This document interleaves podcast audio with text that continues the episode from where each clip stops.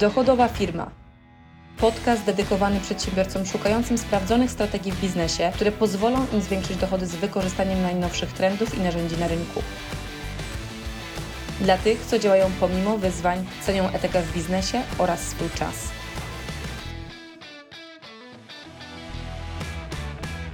Chciałbyś zrobić wszystko, jednak doba jest za krótka, a lista zadań zawsze długa. W jaki sposób zdecydować, w co inwestować czas i po prostu najlepiej zarządzać swoim czasem, robiąc to, co faktycznie powinno wymagać Twojego skupienia. Kiedy mówimy faktycznie o zarządzaniu czasem, trzeba wziąć pod uwagę to, że szczególnie jeżeli budujesz swoje własne przedsięwzięcie, czy zaczynasz jakiś własny projekt, czy nawet jak pracujesz dla kogoś, to im dłużej pracujesz, im więcej tak naprawdę jesteś w jakimś biznesie, tym częściej zauważasz, że lista lubi się wydłużać, a doba nie. I e, to niestety czasami powoduje frustrację, a też ja zauważam, pracując z różnymi ludźmi, że wiele osób ma tendencję do inwestowania swojego czasu w niewłaściwych miejscach. Albo po prostu e, ma bardzo niezorganizowany dzień, przez co po prostu nie robi rzeczy, na których trzeba się skupić, które powinny być priorytetowe. Więc jak to wybrać?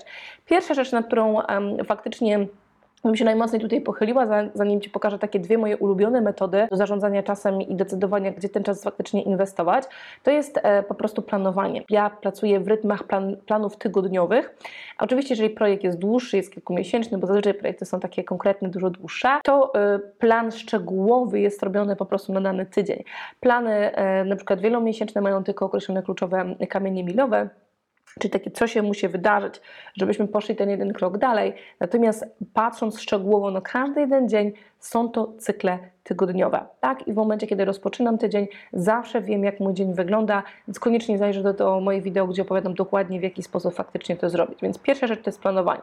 Jeżeli nie planujesz, jeżeli rozpoczynając swój dzień nie masz dokładnie ułożonego po prostu kalendarza, co się dzieje o której godzinie, to najczęściej będziesz traciła bardzo wiele czasu na to, żeby zdecydować, na czym się dzisiaj skupić. Tak, więc to jest jakby pierwsza rzecz. Druga rzecz, która już jest jakby konkretną metodą faktycznie mm, zarządzania czasem i metodą, moją mega ulubioną metodą, którą często zauważam, że niektórzy po prostu um, nawet nie wykorzystują jej dlatego, że nie są jej świadomi, ale dlatego, że próbują zrobić wszystko e, sami.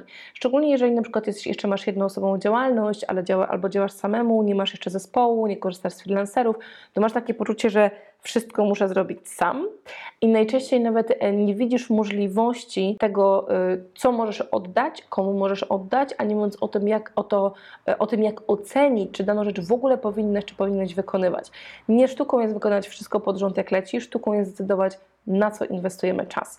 I właśnie matryca Eisenhowera, która jest moim zdaniem bardzo fajną metodą, którą każdy powinien stosować w swoim życiu. Na początku być może będziesz patrzył na tabelę, jak ona wygląda, następnie będziesz po prostu już z niej korzystał naturalnie. Ona de facto pokazuje dzielenie wszystkich rzeczy, które pojawiają się na tapecie do wykonania na cztery kategorie. I te kategorie są rozdzielone ze względu na takie dwa czynniki: rzeczy ważne i nieważne, rzeczy pilne i niepilne. Czy jak, jak e, weźmiemy sobie pod uwagę to, że mamy takie cztery kategorie, w sumie dwie podkategorie w ramach jednej, czyli ważne, nieważne, czyli ważność, a druga to jest pilność, no to realnie tak naprawdę mamy cztery schematy działania, które się e, z tym mogą tak naprawdę łączyć. Więc pierwsza rzecz, którą, e, czyli pierwsza grupa tych czynności do wykonania, nie, nie, nie lubię używać słowa zadań, dlatego że w ogóle nigdy nie powinieneś pracować stricte na zadaniach, o czym też mówię swoim, na swoim kanale, tylko stricte na planie i na priorytetach, które masz po prostu włożone w swój kalendarz, a nie na liście zadań. Lista zadań to jest w ogóle że coś nie istnieje jak lista zadań. Jest po prostu plan w kalendarzu. Więc w jaki sposób go układam? Właśnie według tej matrycy, takiej um, określając, czy coś jest pilne, czy niepilne, ważne, czy nieważne. Więc pierwsza kategoria, którą mamy, ważne i pilne. Są to rzeczy, które będą związane najczęściej albo z kluczowymi projektami, które prowadzisz w swojej firmie i które mają określoną jakby linię czasu, do kiedy powinny być wykonane, bo coś jest od tego zależne, albo przychód w swojej firmie, dochód, albo to, żeby na przykład pewne projekty zostały zrealizowane na czas, bo na przykład trzeba odpowiednie osoby zrekrutować. Tutaj mogą być różne czynności z tym związane, ale to, te rzeczy ważne i pilne to powinny być rzeczy związane z priorytetami numer jeden projektów, które realizujesz w ramach firmy i które dają Ci stabilność dochodu, rozwój firmy i zrealizowanie długoterminowych celi. Drugą kategorią, która tutaj faktycznie będzie, to będzie kategoria rzeczy, które się pojawiają jako takie rzeczy, które są takimi pożarami, jak to się nazywa, ale jeżeli pamiętaj, że jeżeli funkcjonujesz na co dzień w rytmie pożaru, to masz po prostu totalny bajzelnik u siebie w firmie, tak nie wolno funkcjonować. Pożary to powinny być sytuacje, które się zdarzają bardzo rzadko, i są bardzo wyjątkowymi sytuacjami i wtedy ponieważ na przykład dany pożar może być z bardzo ważną rzeczą związany i jest pilny, to stawiasz go faktycznie jako priorytet do wykonania. Co najważniejsze, te zadania po prostu robisz. Nie odkładasz, robisz te zadania.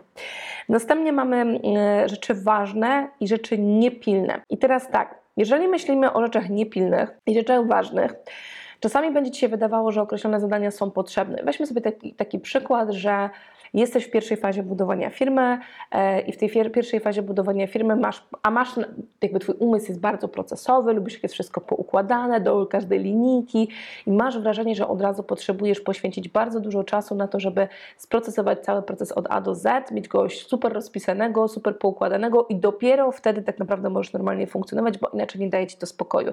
To powiem Ci tak, to nie jest pilne w pierwszej fazie Twojego biznesu. Pomimo, że sama jestem taka sama, e, że lubię jak jest wszystko poukładane, to nauczyłam się już przez wiele lat budowania swoich własnych biznesów, że wiele rzeczy wcale nie jest pilnych, tylko nam może się wydawać, że one są ważne do wykonania. Firma może bez nich funkcjonować w pierwszej fazie, kiedy głównie powinieneś zadbać o to, żeby był powtarzalny, e, powtarzalna sprzedaż i żeby można było zrealizować dochód, a dopiero wtedy brać się za takie rzeczy. Więc w tym momencie po prostu decydujesz, czy to robisz, czy tego nie robisz i czy to jest faktycznie coś, na czym się powinieneś skupić. Tak samo jak możesz pomyśleć na przykład, ok, mam jakiś priorytet do wykonania, z drugiej strony jest rodzina, czas dla rodziny, czas dla rzeczy, które są dla mnie bardzo ważne w życiu, ale nie są pilne, to jak mogę na przykład to rozwiązać danego dnia, jeżeli muszę zmienić na przykład coś, co e, normalnie miałem zaplanowane, tak? Albo po prostu jak mogę zorganizować się w ciągu tygodnia, na przykład, żeby na przykład w ciągu tygodnia tego czasu mieć mniej, ale w weekendy być w 100% tylko i wyłącznie na przykład z moją rodziną, tak? Więc jakby tutaj są to właśnie te rzeczy ważne, ale nie pilne. Więc trzeba e, zdecydować zarówno jakby w e, obszarach biznesowych, jak również w obszarach prywatnych. Tu decydujesz. Potem masz kolejną kategorię, która będzie kategorią rzeczy nieważne i pilne. I teraz takie rzeczy faktycznie w momencie, kiedy one nie są zależne bezpośrednio od ciebie, albo mogą być zdelegowane, delegujesz. I powiem Ci, że to, czyli Twoją czynnością tutaj jest delegacja. I teraz dlaczego to jest takie istotne? Dlatego, że bardzo, bardzo często rzeczy, które wydaje Ci się, że są pilne, powinny być wykonane przez Ciebie, a okazuje się, że bardzo często one mogą być wykonane po prostu przez zupełnie inne osoby, e, nawet jeżeli to są freelancerzy, czy dostawcy, czy osoby zewnętrzne, które mogą z Ciebie zdjąć jakąś określoną pracę, czy na przykład wirtualna asystentkę, którą możesz zatrudnić na godzinę, nie musisz zatrudniać od razu na pełen etat, które pozwolą tak naprawdę Tobie odzyskać masę czasu, którą dzisiaj, którą, który dzisiaj tak naprawdę inwestujesz, bo masz poczucie, że coś jest pilne i musi być wykonane. Ja mam nawyk wręcz oddelegowywania całej masy zadań, które wiem, że muszą być nawet na daną datę wykonane, czy są faktycznie pilne, ale one nie są super wysokim priorytetem ze względu na wszystkie inne rzeczy, które ja realizuję i które doprowadzają mnie do celów długoterminowych moich, mojej firmy, moich działań, mm, dlatego ich po prostu sama nie wykonuję, bo ty masz tylko 24 godziny, kiedyś musisz spać i kiedyś musisz też odpoczywać, prawda? Rzeczy nieważne i rzeczy niepilne to są rzeczy, których nie robisz. I gwarantuję Ci, że na Twojej liście rzeczy, które uważasz, że powinieneś wykonać, jest cała masa tego typu aktywności. Ja niejednokrotnie się w życiu przekonałam, że w momencie, kiedy coś było nieważne i niepilne i to zostawiałam, to w pewnym momencie okazywało się, że nie ma sensu w ogóle tego robić. I tylko mówiłam, Boże, jak dobrze, że ja w ogóle do tego nie siadałam, tak? Więc nauczyłam się po prostu te rzeczy usuwać, one schodzą po prostu z mojej głowy. Możesz mieć, mieć mnie ewentualnie na jakiejś e, liście oczekującej tak naprawdę w, gdzieś w jakimś narzędziu do zarządzania zadaniami, ale absolutnie nie powinno to zaprzątać Twojej głowy. Ja wręcz dokładnie w ten sam sposób podchodzę do swojej poczty e-mail. Mam tysiące nieodebranych e-maili, odbieram te tylko, które są ważne i ważne i pilne. I te, na które czekam. Reszty w ogóle nie odbieram, nie tracę na to czasu i przez to każdy mój dzień jest bardzo efektywny. Trzecia metoda zarządzania czasem jest związana na pewno z czymś, co w życiu miałeś okazję słyszeć, czy tak zwanej zasadzie Pareto, którą ja lubię bardzo mocno wykorzystywać w sytuacjach, kiedy są na przykład jakieś problemy do rozwiązania, czy jakieś wyzwania do rozwiązania. E, zapewne znasz ją, że 20% wysiłku daje 80% rezultatu. Którego biznesu byś nie wziął, tak się faktycznie okazuje, tak? E, na tapetę do przeanalizowania, czy nawet takich aktywności naszych codziennych, fakt faktycznie jest.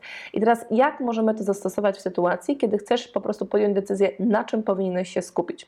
W pierwszej kolejności wypisz wszystkie problemy, czy wszystkie wyzwania, które masz tak, w danej dziedzinie, czy to jest biznes, czy to jest to kwestia prywatna, e, działań prywatnych, w których chcesz to po prostu rozwiązać. Wypisz wszystkie z nich. Następnie to, co zrób, to nadaj wagi Jeszcze zanim nadasz wagi, jest jeszcze rzecz. Zanim nadasz wagi, to daj tak naprawdę tym problemom czy tym wyzwaniom, w zależności jak lubisz o nich mówić, ja lubię bardziej to słowo wyzwanie niż problem, bo wtedy wiem, że jest rozwiązanie zawsze. Więc nadaj im tak naprawdę przyczyny, czyli dlaczego one się wydarzyły, tak? Czyli jakie jest źródło, jaka jest przyczyna tak naprawdę tego problemu, który po prostu wypisałeś. Następnie nadaj wagi, czyli nadaj liczbową punktację. Im wyższa punktacja, tym ważniejszy tak naprawdę problem czy ważniejsze wyzwanie. Nadaj im wagi, a następną rzeczą, którą zrób, to po nadaniu wag pogrupuj je. Bo najczęściej jest tak, że w tych wszystkich, tej całej liście, którą wypiszesz, będziesz miał podobne do siebie kategorie, w których one się znajdują i na przykład jedną czynnością czy jednym trybem e, mm, nowego działania, które wdrożysz u siebie, czy to w firmie, czy w Twoim życiu prywatnym, będziesz mógł zaadresować dwa na przykład, czy trzy problemy. Więc pogrupuj je i następnie zobacz, które, która grupa sumarycznie ma tych najwięcej punktów, tych wag, które wcześniej nadałeś. I te, które mają najwyższą punktację, to są te, na których powinieneś się skupić w pierwszej kolejności i to Ci pozwala określić priorytety tego, na czym kolejno powinieneś się skupiać. Być może będzie tak, że ta część rzeczy na dole w ogóle zniknie z Twojej listy. I czwarta metoda, o której chcę Ci dzisiaj powiedzieć, to jest metoda związana właśnie z czymś, co ja kocham, uwielbiam. E, Wiem, że cała masa ludzi, która jest mega efektywna, czy mega zajęta, przedsiębiorców, e, które gdzieś tam są mo- moimi mm, wzorami, na które patrzę, to są osoby, nawet Elon Musk, czy e, ostatnio też widziałam, się śmiałam właśnie, że podobne e, treści wrzuciła osoba akurat z Azji, która prowadzi też gigantyczną firmę globalną, dokładnie w ten sam sposób funkcjonuje, a mianowicie w blokach czasowych, tak? Czyli Twój kalendarz, e, Twój plan dnia powinien być rozpisany na bloki czasowe, a nie na listę zadań. Więc te wszystkie metody, o których dzisiaj mówiłam, w momencie, kiedy masz te aktywności do wykonania, one powinny się znaleźć w Twoim kalendarzu, powinny się znaleźć w określonych dniach do wykonania i powinny mieć nadaną ramę czasową, w ile czasu faktycznie będą e, wykonywane, a nie zostawione tylko jako zadanie i koniec.